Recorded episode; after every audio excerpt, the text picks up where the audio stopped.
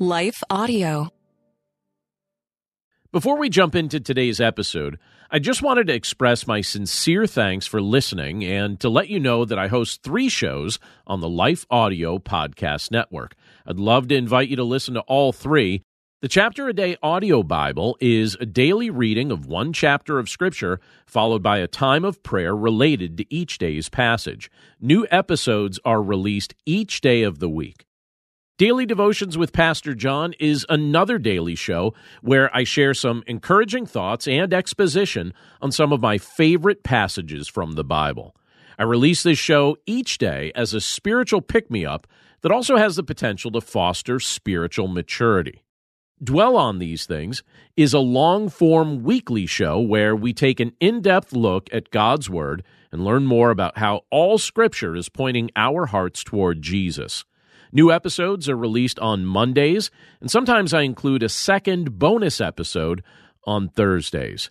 As always, thanks for listening to each of my podcasts the Chapter a Day Audio Bible, Daily Devotions with Pastor John, and Dwell on These Things. And after a quick word from our sponsors, we'll jump into today's episode. Hi, everyone. If you've been injured in an accident that was not your fault, listen up. We have legal professionals standing by to answer your questions for free. Call now and find out if you have a case and how much it's potentially worth. Call 800 497 4410. I'm here with spokesman John Wolf. So, John, tell everyone listening who should call right now. Well, Maria, first off, thank you for having me here. It's always nice to answer the listeners' questions. Now, as far as who should call in, anyone who's been injured in an accident and think you deserve compensation, give us a call right now. 800 497 4410. You'll find out if you have a case and how much it's potentially worth. Thanks, John. You heard it, folks. Take advantage of this opportunity and call now. 800 497 4410. Advertisement sponsored by Legal Help Center may not be available in all states. Hi, I'm Rebecca Scott. As a servant of God, wife, and mother of four, I understand the juggle of multiple roles and stages. That's why I created the Encourager podcast to help guide us through the messy middle stage of life. Join me on the Encourager as we challenge the chaos and embrace harmony. Together, we'll create practical systems to balance your roles and fulfill priorities. And we will do it while having joy and energy for both home and work life. Tune in for inspiring stories and interviews, actionable tips, and methods to do both home and work life. Because here, we believe you can do all things, just not all at once.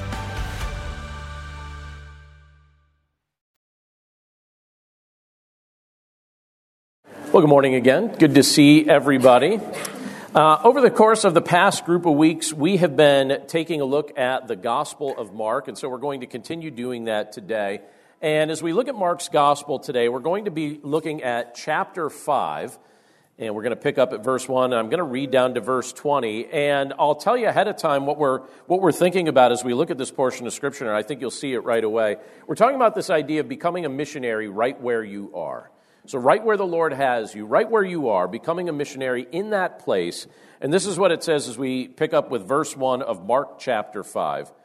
We read, They came to the other side of the sea, to the country of the Gerasenes. And when Jesus had stepped out of the boat, immediately there met him out of the tombs a man with an unclean spirit. He lived among the tombs, and no one could bind him any more, not even with a chain. For he had often been bound with shackles and chains, but he wrenched the chains apart, and he broke the shackles in pieces. No one had the strength to subdue him. Night and day among the tombs and on the mountains, he was always crying out and cutting himself with stones. And when he saw Jesus from afar, he ran and fell down before him. And crying out with a loud voice, he said, What have you to do with me, Jesus, Son of the Most High God? I adjure you by God, do not torment me.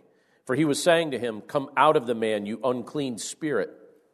And Jesus asked him, What is your name? He replied, My name is Legion, for we are many. And he begged him earnestly not to send them out of the country. Now, a great herd of pigs was feeding there on the hillside, and they begged him, saying, Send us to the pigs, let us enter them. So he gave them permission, and the unclean spirits came out and entered the pigs and the herd, number, numbering about 2,000, rushed down the steep bank into the sea and drowned in the sea. The herdsmen fled and told it in the city and in the country, and people came to see what it was that had happened. And they came to Jesus and saw the demon possessed man, the one who had the one who had had the legion, sitting there, clothed and in his right mind, and they were afraid. And those who had seen it described to them what had happened to the demon possessed man and to the pigs. And they began to beg Jesus to depart from their region. As he was getting into the boat, the man who had been possessed with demons begged him that he might be with him. And he did not permit him, but said to him, Go home to your friends and tell them how much the Lord has done for you and how he has had mercy on you. And he went away and began to proclaim in the Decapolis how much Jesus had done for him. And everyone marveled. Let's pray. Lord, thank you so much for your word and for the privilege that it is to be able to look at it together today. We're just so grateful, Lord, that as we look at this portion of Scripture, we see things that you are impressing upon our minds and impressing upon our hearts to understand. You're helping us to grow in our walk with you. You're helping us to understand the nature of your Son and his ministry and what he came to this earth to accomplish and reveal to us. Lord, we pray that as we just continue our study of the Gospel of Mark, that you'd continue to reveal these things to our hearts and our minds and help us to grow in our walk with you. Lord, we pray that our relationship with you would be strong. We know that during this course of time, this, uh, this season of the year, that there are plenty of reminders all around us that demonstrate your goodness to us in sending your son Jesus Christ into this world. So we pray, Lord, that we would take heart as we as we think about these things. But Lord, as we look at this portion of scripture, we see what he came to this earth to accomplish. We see a demonstration of the miraculous here. And we pray that you'd prepare our minds and our hearts to understand what we're looking at together. We love you, Lord. We thank you for all these things in Jesus' name. Amen. So, you've probably noticed this if you've been uh, part of our church family for any length of time, but our church actively supports missionaries throughout the world. Uh, frequently, at least once a month, we, we uh, like to have our missions director, Seth, come on up and, and he shares mission updates about uh, the missionaries that we're supporting. We have, we have uh, missionaries doing a variety of things. They do all sorts of things in different places. Some of them oversee orphanages and provide daily care and education and discipleship to, to orphaned and abandoned children. And so we have the privilege to support that. We know some of the missionaries that we support dedicate their time to the work of Bible translation with the goal that that everyone in the world would have a Bible in their own language that they can read and learn about the ministry of Jesus Christ and who he is. Some of our missionaries serve in locations that seem relatively safe for them to be serving there, while some of our missionaries, we have to be a little bit more protective of their identities and protective of the works that they do. And,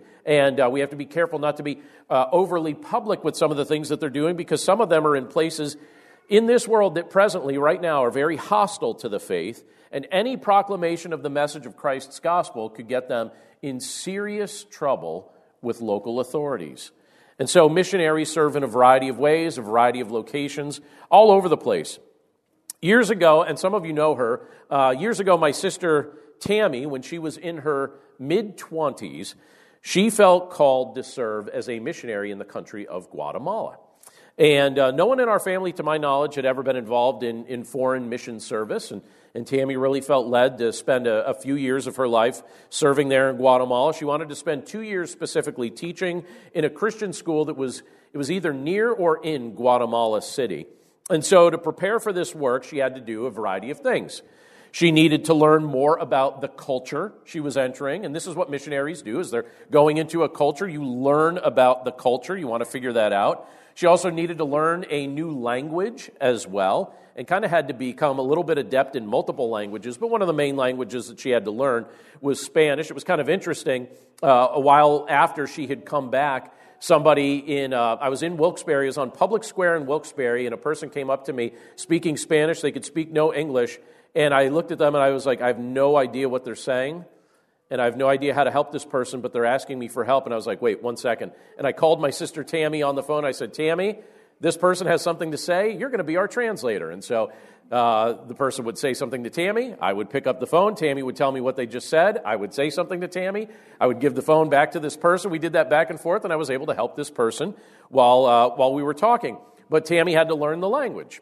She also had to raise fund from, funds from churches uh, and individual supporters to fund the mission work that she was about to do. So that was a whole big process, and everything came together nicely for her to, to be able to give, uh, to be able to take on this opportunity to serve in mission work for a couple years in Guatemala. She said it was a transformative experience. She threw herself into it completely, and she kind of went there with the attitude that I don't know what I'm going to experience, but whatever it is, I'm just going to be all in. I'm going to be flexible. I'm going to be a good participant. I'm going to be a team player. And I'll never forget a story that she told me. This is the funniest story that came out of her time there from my perspective. And I really, really wish that I was there to witness this with my own eyes. But there was another missionary that she was serving with there who was teaching people musical instruments and teaching the kids at the school musical instruments. And she had organized a parade through the city with these uh, young people that would be basically marching as a marching band. And so uh, the, the children all showed up and they're all ready and the parade's going. And Tammy thought, you know, I'll just, I'll be around to help out, see if they need anything while this other missionary leads this parade. And she's there with the students and she's waiting and she's waiting. And finally she gets word the other missionary's not coming. And she's like, she's not coming. And they're like, no, she's not coming. Looks like it's on you to lead this parade.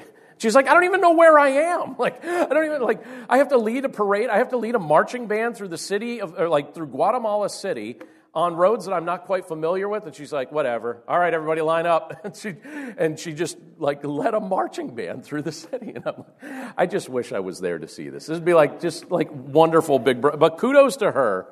Um, that she was willing to do that. And again, if you had asked Tammy, if she ever thought that she'd be serving as a missionary when we were growing up, if you, if you, if you asked her if she ever thought she'd be going to a foreign land doing any of those things, I'm certain she would have told you no, that was not what she expected of herself. But when the Lord led her to do it, she was obedient. It's like, I'm going to do it. And she did it. And here's the thing the truth is, whether we visit a distant country or whether we raise support to fund our efforts, every Christian has the opportunity and the calling to be a missionary. Every Christian, without exception. Most of us, in fact, are actually called to be missionaries right where we are. And that's precisely what you see demonstrated in Mark chapter 5. It's very interesting, and I think it's something that, that should encourage us and hopefully inspire us. But let me reread the opening verses again because it sets up what we're looking at here. In Mark 5, starting with verse 1, it says so it's, it's speaking of Jesus and the disciples and they're in the boat, and they come to the other side of the sea, it says, to the country of the Gerasenes. And when Jesus had stepped out of the boat, immediately there met him out of the tombs a man with an unclean spirit. He lived among the tombs, and no one could bind him anymore, not even with a chain, for he had often been bound with shackles and chains, but he wrenched the chains apart and he broke the shackles in pieces. No one had the strength to subdue him. Night and day among the tombs and on the mountains, he was always crying out and cutting himself with stones. And when he saw Jesus from afar, he ran and fell down before him. It's an interesting portion of Scripture. Now, in the previous chapter of the Gospel of Mark, we see that it, tells us that Jesus and his disciples, they entered a boat. They sailed to the other, the, the other side of the Sea of Galilee. They set shore uh, after that trip had com- concluded uh, in the region of the Gerasenes, which was a predominantly Gentile area. And when Christ stepped out of the boat, the scripture here tells us that he was confronted by a demon possessed man who lived at a distance from normal society. So, could you imagine a context like that? Second, you step off a boat, a demon possessed man comes running directly toward you. That would be an interesting experience. And, uh, and, and Christ experienced this right after uh, getting off the boat. This man, this demon possessed man, likely lived in the caves among the tombs. You know, we t- tend to think of a graveyard as being something where you bury somebody in the ground. In their context, a very common thing to do, particularly if you had some level of wealth, is that you would buy basically, you know, a cave area and you would you would open and you would seal up the cave, you know, depending on whether or not you were you were putting a deceased relative or family member there. And this This uh, demon possessed man very likely lived among the caves there, the, the tombs. He was well known in the area, the scripture says, for possessing supernatural strength that made it impossible to bind him with chains. The people locally were freaked out by this guy. And I could you imagine being on, uh, like being tasked with, listen, you know, we don't know what this guy's going to do. He's kind of crazy. He does a bunch of things. Some of us need to just chain him up so he doesn't hurt somebody. Can you imagine being part of the crew that tried? Do you suppose the people that tried ended up with some injuries? Maybe some lifelong scars from that? I bet you they did. Uh, because at this point, he's not chained, and I think that the people got to a spot where they're like, it doesn't work. Every time we try and chain this guy, the guy breaks the shackles, he breaks the chains, he gets out of these things. We've never seen anything like it. And we're told here that in addition to, to, the strength, the supernatural strength that this guy was demonstrating, some of the other evidence of demon possession that he was demonstrating was the shrieking. So he was constantly shrieking. So I imagine if you lived in any proximity to this area, you would frequently hear this. And it also tells us that he would cut himself um, um, with, with sharp stones. He would just cut himself uh, with regularity. And so these were areas that were demonstrating this, that this man was obviously tormented by demons.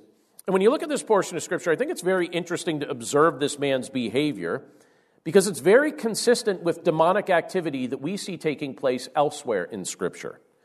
It's also consistent with demonic activity that we see taking place in our present day. I think in our own culture, we tend to downplay that. If you go to some other cultures, they don't downplay that. That's something very much front and center. Even again, when my sister was in Guatemala, she would say that was something that people would just openly acknowledge. Here in the United States, I think we have become a bit too humanistic and a bit too dismissive of the supernatural.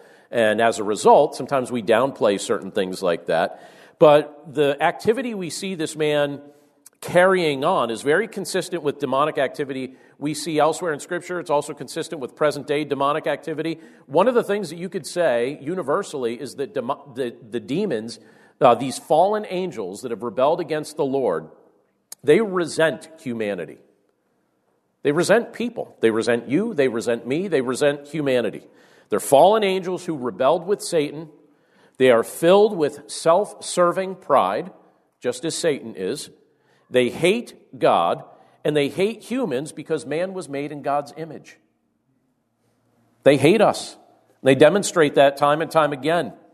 When you look at some of the activities of demons in Scripture and you see their, their aims and, and their goals and the way they interact with people, they desire to either kill or maim people. This is what they like to do. And they've been doing that all throughout human history. We've seen this time and time again. They encourage people to do things like cut themselves and maim themselves and alter their bodies. They encourage people to kill one another and even kill their offspring. Where do you think some of these ideas come from? People don't acknowledge that that's, un, that that's demonically influenced, even in our own culture. Sometimes we look at these things and just think they're trends. They're not trends. These are things that have been taking place for generations, for all human history. It's demonically influenced thought. And you see this demonstrated even among this man here. You know, he's, he's cutting himself, he's injuring himself. Again, you know, you, you, you, see examples of, of demons encouraging people to kill one another, to kill their babies, kill their offspring. They are a destructive force, and their handiwork can be seen all around us if we're willing to be honest about the spiritual realities that are at play in our present day reality. Or we could just ignore those things and pretend like that stuff doesn't really happen. But it does. And interestingly, when this demon possessed man confronted Jesus, Scripture tells us that he ran and he fell down before him. He falls down before him. Now, this is Jesus' only recorded visit to this region. And yet the demon knew exactly who he was. He knew exactly who he was. These demons, it reveals here that it's plural, they also knew all about the divine authority that Jesus possesses. And these demons start to beg him to leave them alone. When you look at verses 7 and 8 of Mark chapter 5, it says, And crying out with a loud voice, he said, what have you to do with me, Jesus, Son of the Most High God? I adjure you, by God, do not torment me. For he was saying to him, Come out of the man, you unclean spirit. Now, in the same fashion as the demon that, that we saw that was referenced in Mark chapter 1, verse 24, the demon here that's speaking to Jesus uh, through the man that this, this demon or group of demons is possessing What happens here is you have the divinity of Christ acknowledged by this demonic force. Christ's divinity is acknowledged here. He knew he was face to face with God. And so this demon begins begging Jesus not to send him to the place of torment, a place of torment reserved for fallen angels. It's referenced in, in Revelation 20. I'm going to show you the verse in just a second, but I want us to understand this. You know, in, in, um, as you're going through the scriptures, and you discover that Scripture references a bunch of things about the afterlife, right? What life looks like after our time here on earth is concluded. We frequently talk about the fact that as, as men and women who believe in Jesus Christ, we have the hope of heaven. We'll be in the Lord's presence forever. He's going to recreate heaven, recreate earth, unite them together, and we'll be with Him forever in His kingdom for all time. I look forward to that. Scripture also tells us there's an alternate to that if that option doesn't sound appealing to you. We typically refer to uh, the place in the afterlife where those who have rejected the Lord will spend their eternity as hell. You also re- reference it as the lake of fire. And uh, when you think about that, when you look at what Scripture actually reveals about hell, um, when, when, you know you, you see like these references to this lake of fire, one of the things that you discover is that that was not actually created for human beings. It wasn't created for us. Now, people will spend their eternity there, but it wasn't created for us. It's actually created for the fallen angels as a place for their ultimate destiny to be. And those that obviously persist in following Satan will go to we you go to be where the one you follow is. That's basically how it works. And so here you have the demon speaking to Jesus, and he says, I adjure you by God, do not torment me. Now, why is he saying that? Do not torment me. Well, he knows. He knows of this place. And in fact, Revelation 2010 tells us a little more about it. It says, And the devil who had deceived them, so just think about Satan's activity throughout human history. He just loves to deceive people, confuse people, get us to believe all sorts of ridiculous things. And the devil who had deceived them was thrown into the lake of fire and sulfur where the beast and the false prophet were, and they will be tormented day and night forever and ever. That's a reality. That is a spiritual reality that Scripture reveals to us. And here you have this demon looking at Jesus, and he says, I adjure you by God, do not torment me, knowing that Christ has the power to do so, knowing that this is the ultimate outcome for these fallen angels that have rebelled against the authority of the Lord. This must have been a fascinating conversation to witness. Could you imagine being there and seeing these sorts of things take place? Or hearing this conversation as it's taking place? People avoided this man.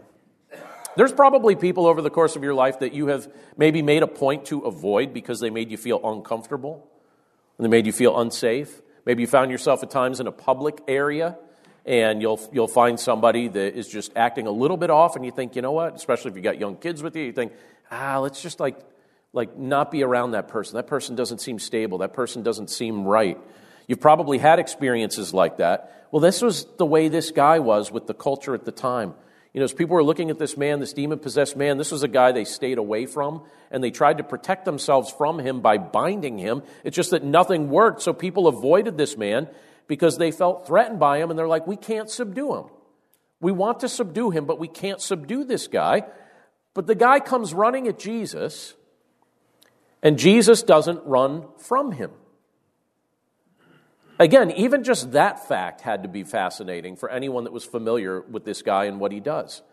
The man comes at Jesus. Imagine being someone local who knew who this guy was and seeing him run towards somebody else. If you're seeing him run towards somebody else, your gut level response is going to be, oh, the, that guy doesn't know what he's in for. That guy's going to mess him up.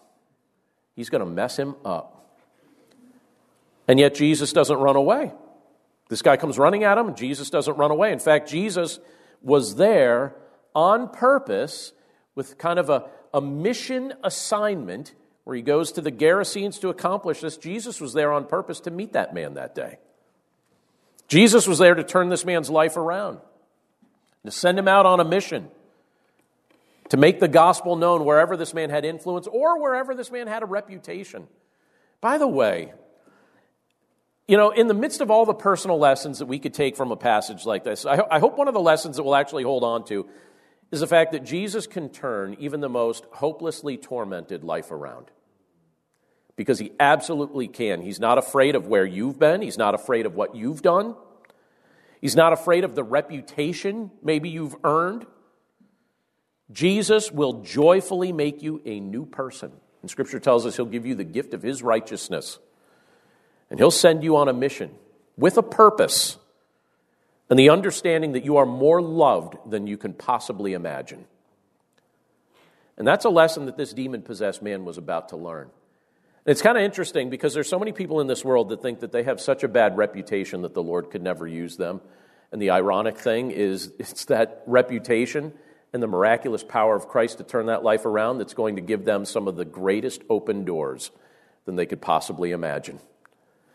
And so Jesus talks to this guy. Most people didn't have conversations anywhere near this guy. They wanted to get away from this guy.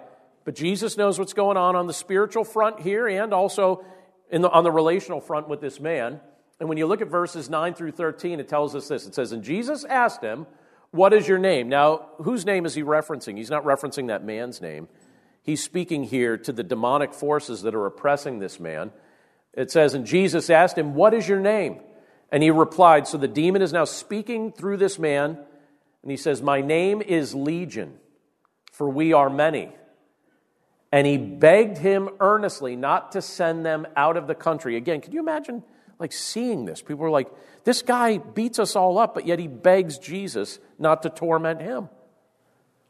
It's like, I wonder if some people just thinking naturally like, is that guy like really strong? Why is he begging him not to torment him?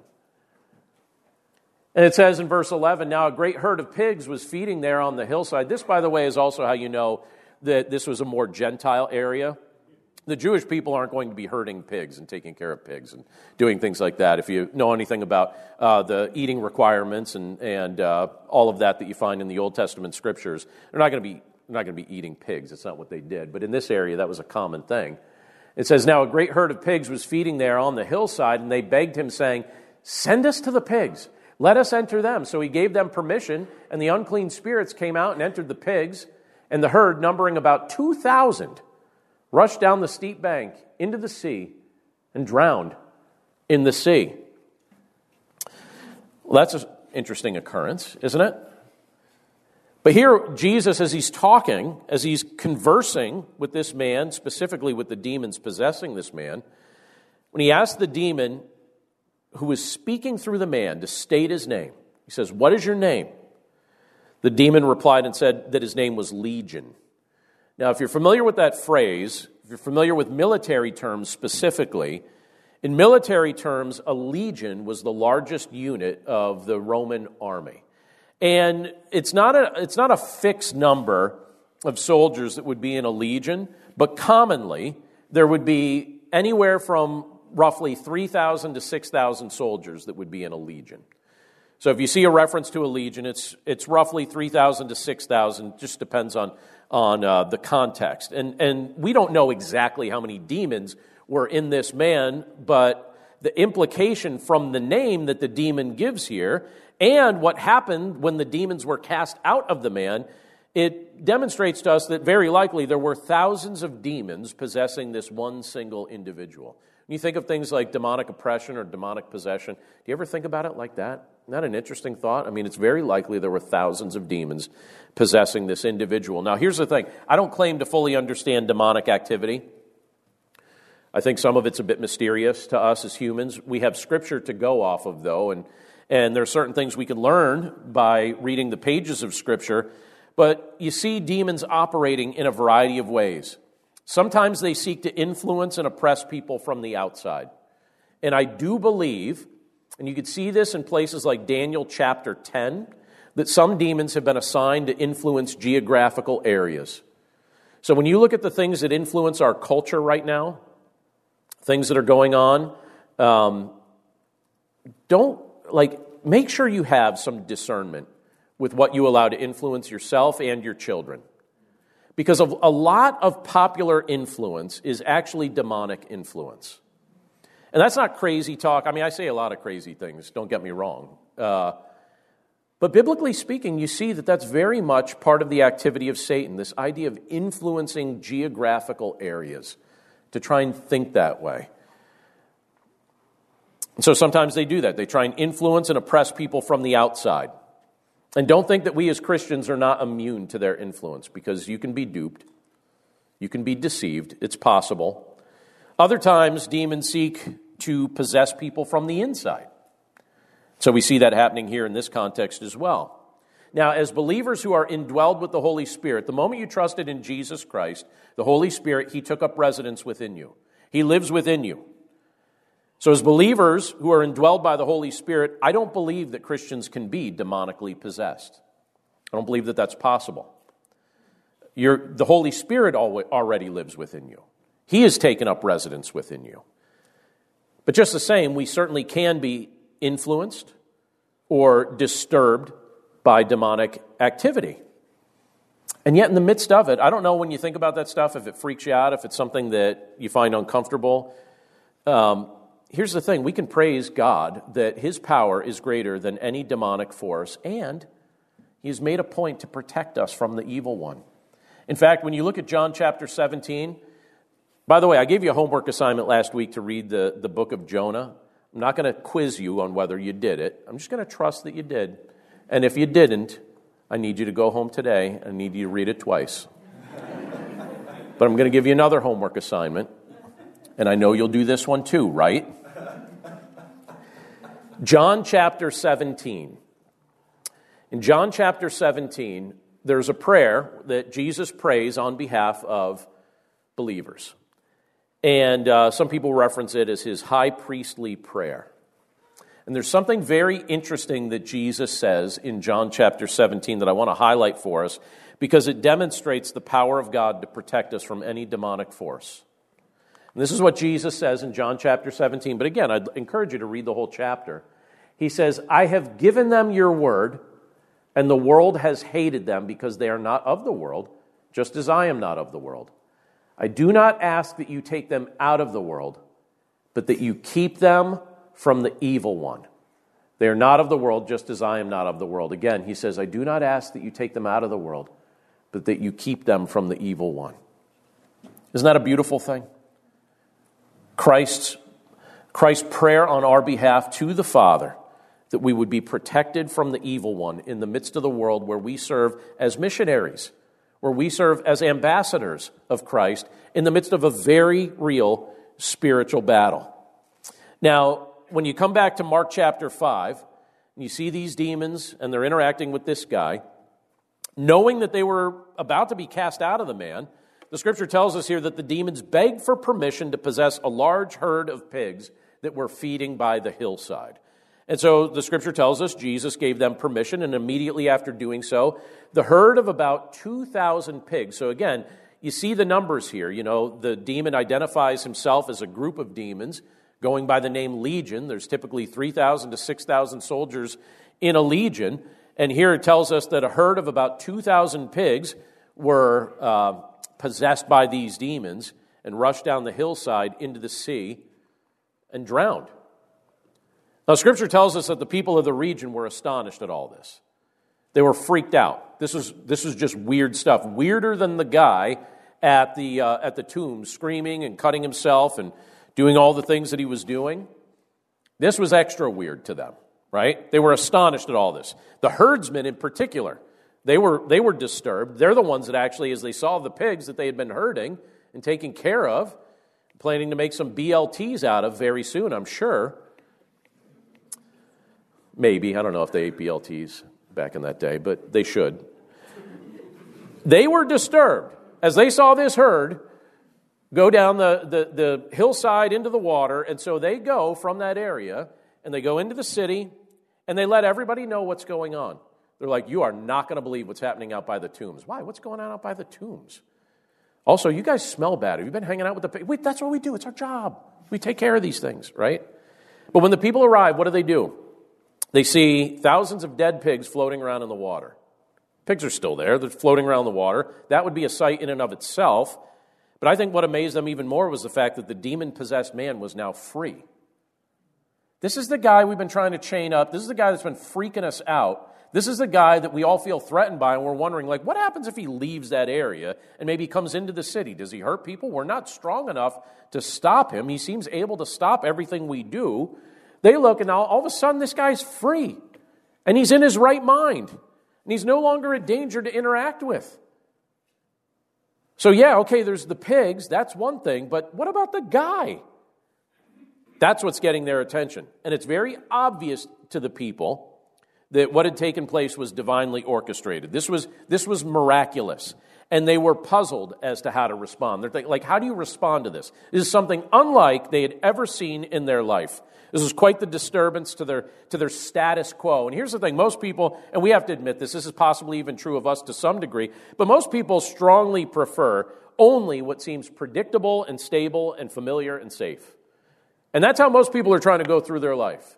Just give me what's predictable and what's stable and what's safe and what's familiar. Don't interrupt my routines. Don't do anything like that. Most people in this world at any given time, that is their preference, us included. Some of you are pointing to your spouses. Some of you did this to your spouse last week. I understand that is human nature, right?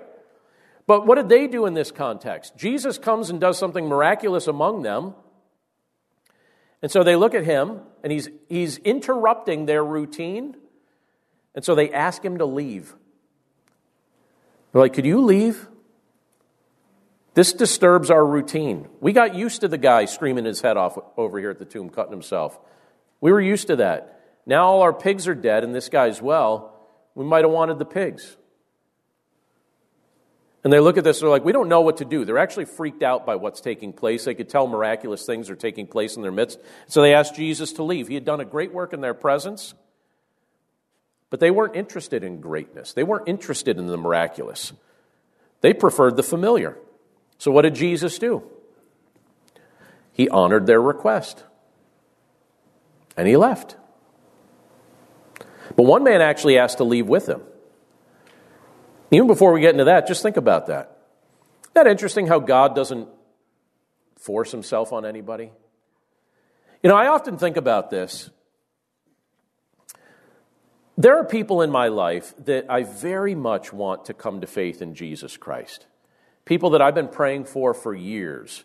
There's even this one place, I won't, I won't say what it is out loud, but whenever we drive to visit my family up in northeast Pennsylvania, we drive by this one particular place that a friend of mine from high school used to work at. Every time I see it, I pray for him and for his family that they would come to know the Lord.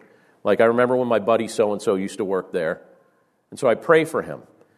And uh, there are people in my life that I just, I, I would love for them to come to know the Lord. And I often think about, all right, if I'm sent here as a missionary to these people, it's no accident that I grew up with who I grew up with. It's no accident that my family are my family. It's no accident that my friends are my friends. The people that I meet on, the, on a daily basis, it's no accident. It's all intentional.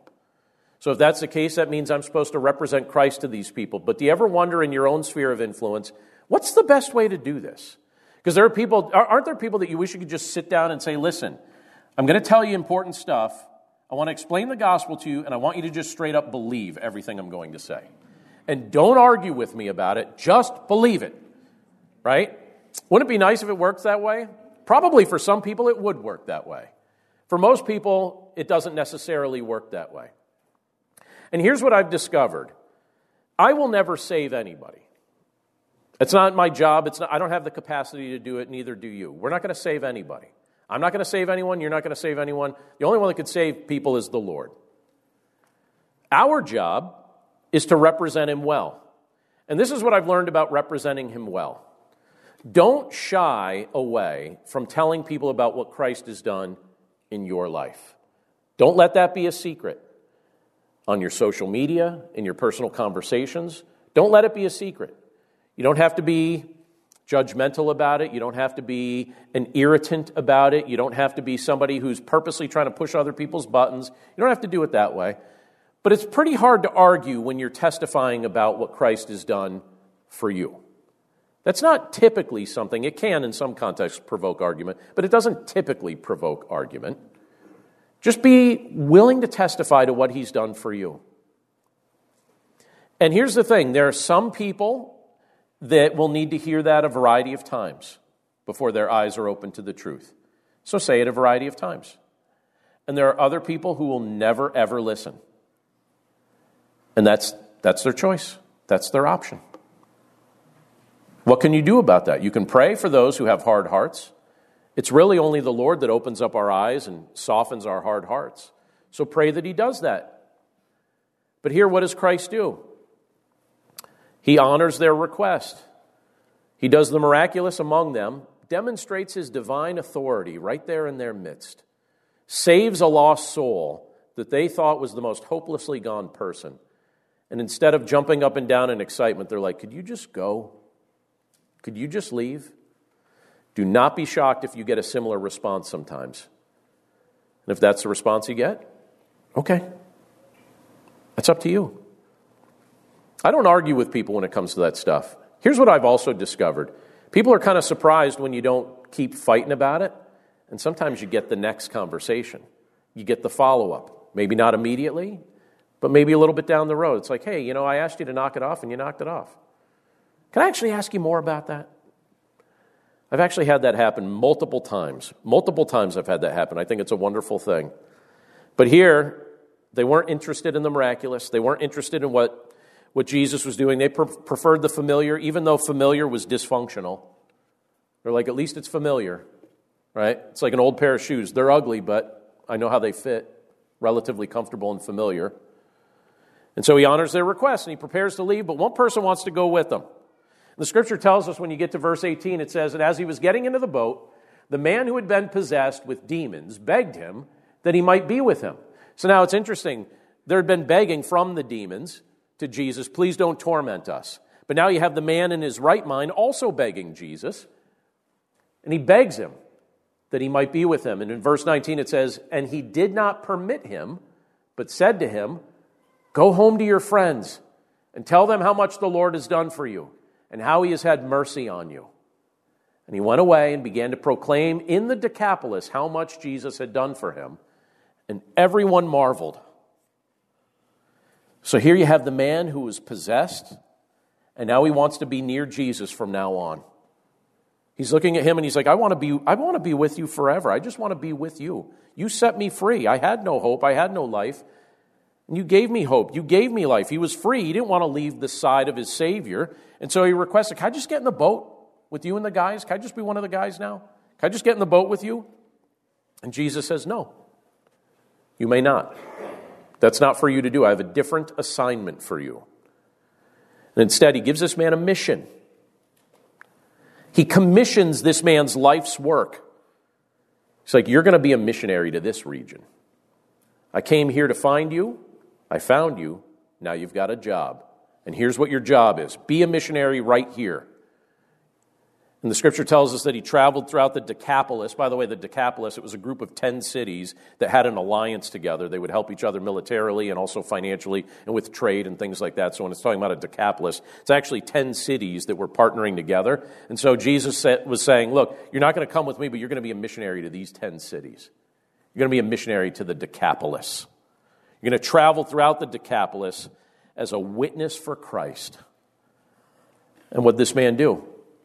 He spent his life as a missionary to his own people, testifying daily about what Jesus did for him. A missionary to his own people. I'm grateful that there are people who are willing to travel throughout the world telling other people about Jesus. You and I wouldn't be hearing the gospel right now if someone didn't take that risk at somewhere in human history to proclaim the gospel to our ancestors wherever they were from. Someone traveled and shared the gospel. And so I'm grateful that there are people willing to travel throughout the world to tell people about Jesus Christ. Uh, I can't help but be thankful for anyone who answers that call. And at the same time, I'm also grateful for those who, at the Lord's leading, stay right where they're at and tell the people that they grew up with how much Jesus has, has done for them. I once had a conversation in the entryway of the church here with a man who said he felt called to be a missionary. And I said, Great. I said, Where? And he said, Anywhere but here. That's what he said. Anywhere but here. And I said, So where? He's like, I don't know, someplace foreign. And you know what? My, my thought on that was if you're not willing to be a missionary here, don't expect to be commissioned to be a missionary somewhere else. It starts where you're at, not somewhere else.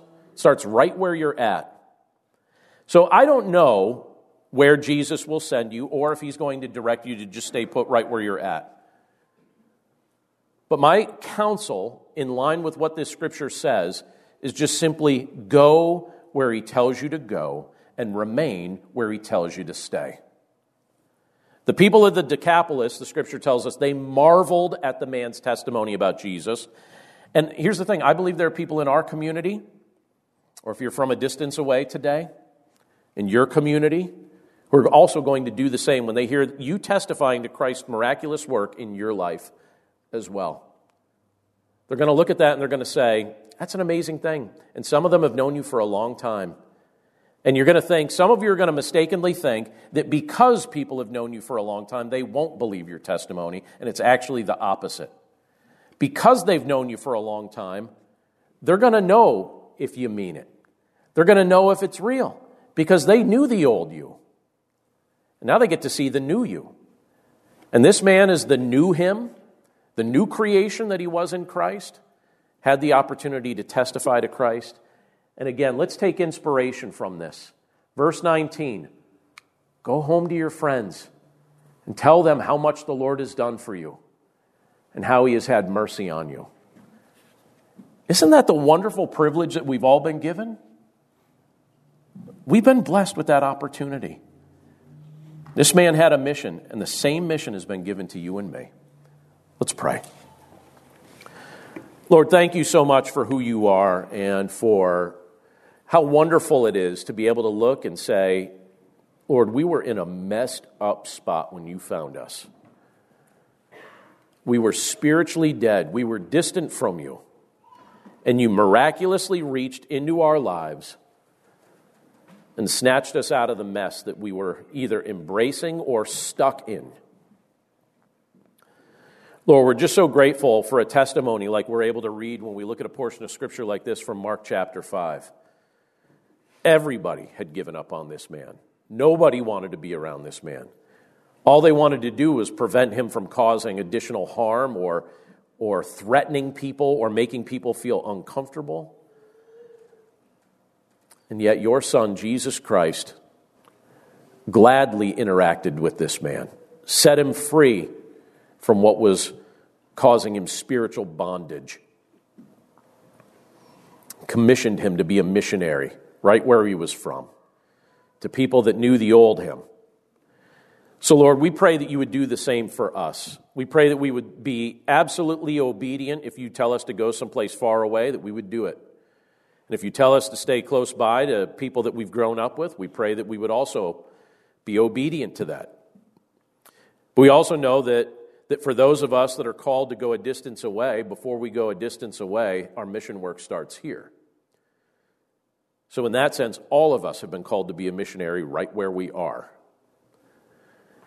Lord, I'm so grateful that when we look at this man, we see a man whose only credential to proclaim the gospel was the fact that he was dead and now he was alive. He was spiritually dead and now he was spiritually alive. And he had interacted with you, he knew you and through your Spirit, you would speak through him. Lord, I pray that if there be anyone in, in our hearing right now who thinks they don't have the credentials or the lengthy life experience or a powerful family history or a, a testimony that where they could testify to decades and decades of following you, if they think that those things somehow disqualify them for proclaiming the message of your gospel, for testifying to the fact that that you have done miraculous things and have shown them mercy. I pray, Lord, that they would that they would dismiss those thoughts in their minds and that you would bring them right back to this portion of scripture that reminds us of how you use unlikely candidates to do wonderful things. Thank you for those that came to faith in you through this man's testimony as he went throughout the Decapolis. And thank you for those who will come to faith in you as we testify as well in our relationships, around the table with our family, as we interact with our friends, as we use our social media. Whatever platform you entrust to us, Lord, we pray that we would use it for your glory and that we would testify to the mercy that you've shown us in your Son, Jesus Christ. Lord, we're just so grateful for who you are. We're grateful for the privilege to be able to look at your word together. Even unique portions of scripture like this that cause us to think about things that probably most of the time we wouldn't really even prefer to think about, but yet at the same time, it's just so wonderful to see how your power is sufficient over all the things that try and harm and oppress humanity. We're so grateful for it all, and we're grateful that you're present with us right now, Lord. We commit ourselves to you, and we pray this all in Jesus' name. Amen. Hey, Ted, what do you want to do today? Well, Ashley, I've always got uh, work to do, naps to take. But I have a better idea. How about we invite everyone to listen to the Team Us podcast? I love that idea. Let's do it right now. Hi, everyone. We're Ted and Ashley Slater, and we'd love for you to join us as we talk about teamwork in marriage. We share how grace, commitment, and cooperation can help couples live the everyday moments of marriage together. To listen, go to lifeaudio.com and search for Team Us.